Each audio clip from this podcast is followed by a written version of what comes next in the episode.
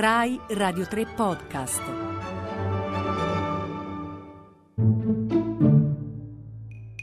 Dizionavirus, glossario minimo per un'epidemia, di Silvia Bencivelli. Picco epidemico. Lo aspettiamo con lo stesso spirito con cui, chiusi in casa, si aspetta la piena di un fiume.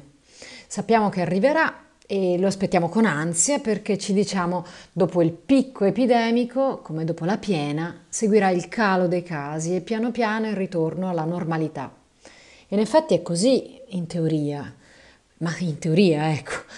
Cioè un'epidemia è quando si ammalano tante persone, tutte insieme o in poco tempo, nello stesso posto e sono molte di più delle attese.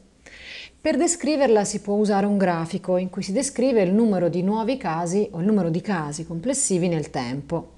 Ed è una curva questa. In effetti la curva può avere uno o più picchi.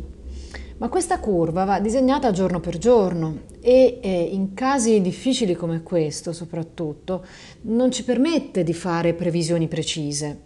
Perché? Eh, intanto possiamo disegnare la curva epidemica nella città A ma il virus, la malattia infettiva, non conosce confini e viaggia a bordo di esseri umani che in genere si spostano liberamente tra A, B, C, D. Ora, le possibilità di movimento dei cittadini possono cambiare nel tempo e anche per questo la diffusione della malattia non è un fenomeno naturale, tra virgolette, anche se su questa parola ci sarebbe tanto da dire. E poi, o forse soprattutto, non sempre conosciamo bene le modalità del contagio, quindi da chi a chi si trasmette, come, quando, come si presenta. Di conseguenza la curva, all'inizio, quando cominciamo a disegnarla, non è carina, pulita, tale da farci fare previsioni oracolari e di permetterci di dire in anticipo, ecco, sta arrivando il picco.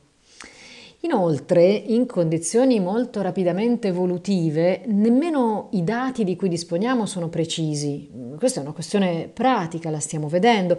Talvolta non sono omogenei nemmeno tra la città A e la città B, magari perché vengono raccolti con tempi e modi diversi, ed è quello che sta succedendo, appunto. Insomma, il picco epidemico lo riconosciamo e lo riconosceremo anche stavolta a posteriori, quando sarà passato quando dopo alcuni giorni di calo reale dei casi di malattia, reale e verificato, ci affacceremo alla finestra e potremmo dire davvero che la piena è passata. E potremmo usare quella curva per capire come abbiamo fatto a contenerla la piena e quindi per sapere se e come comportarci. Ricordiamoci però che ci sono casi come quello attuale in cui lo sforzo è di ritardare il picco epidemico, perché ritardare il picco vuol dire permetterci di affrontarlo. Perciò, a differenza della piana del fiume, non dovremmo desiderare di saperlo vicino, anzi dobbiamo trovare la forza per resistere e stare alla finestra a lungo, per guardare il fiume gonfiarsi, ahimè, e poi sgonfiarsi, ma poco a poco.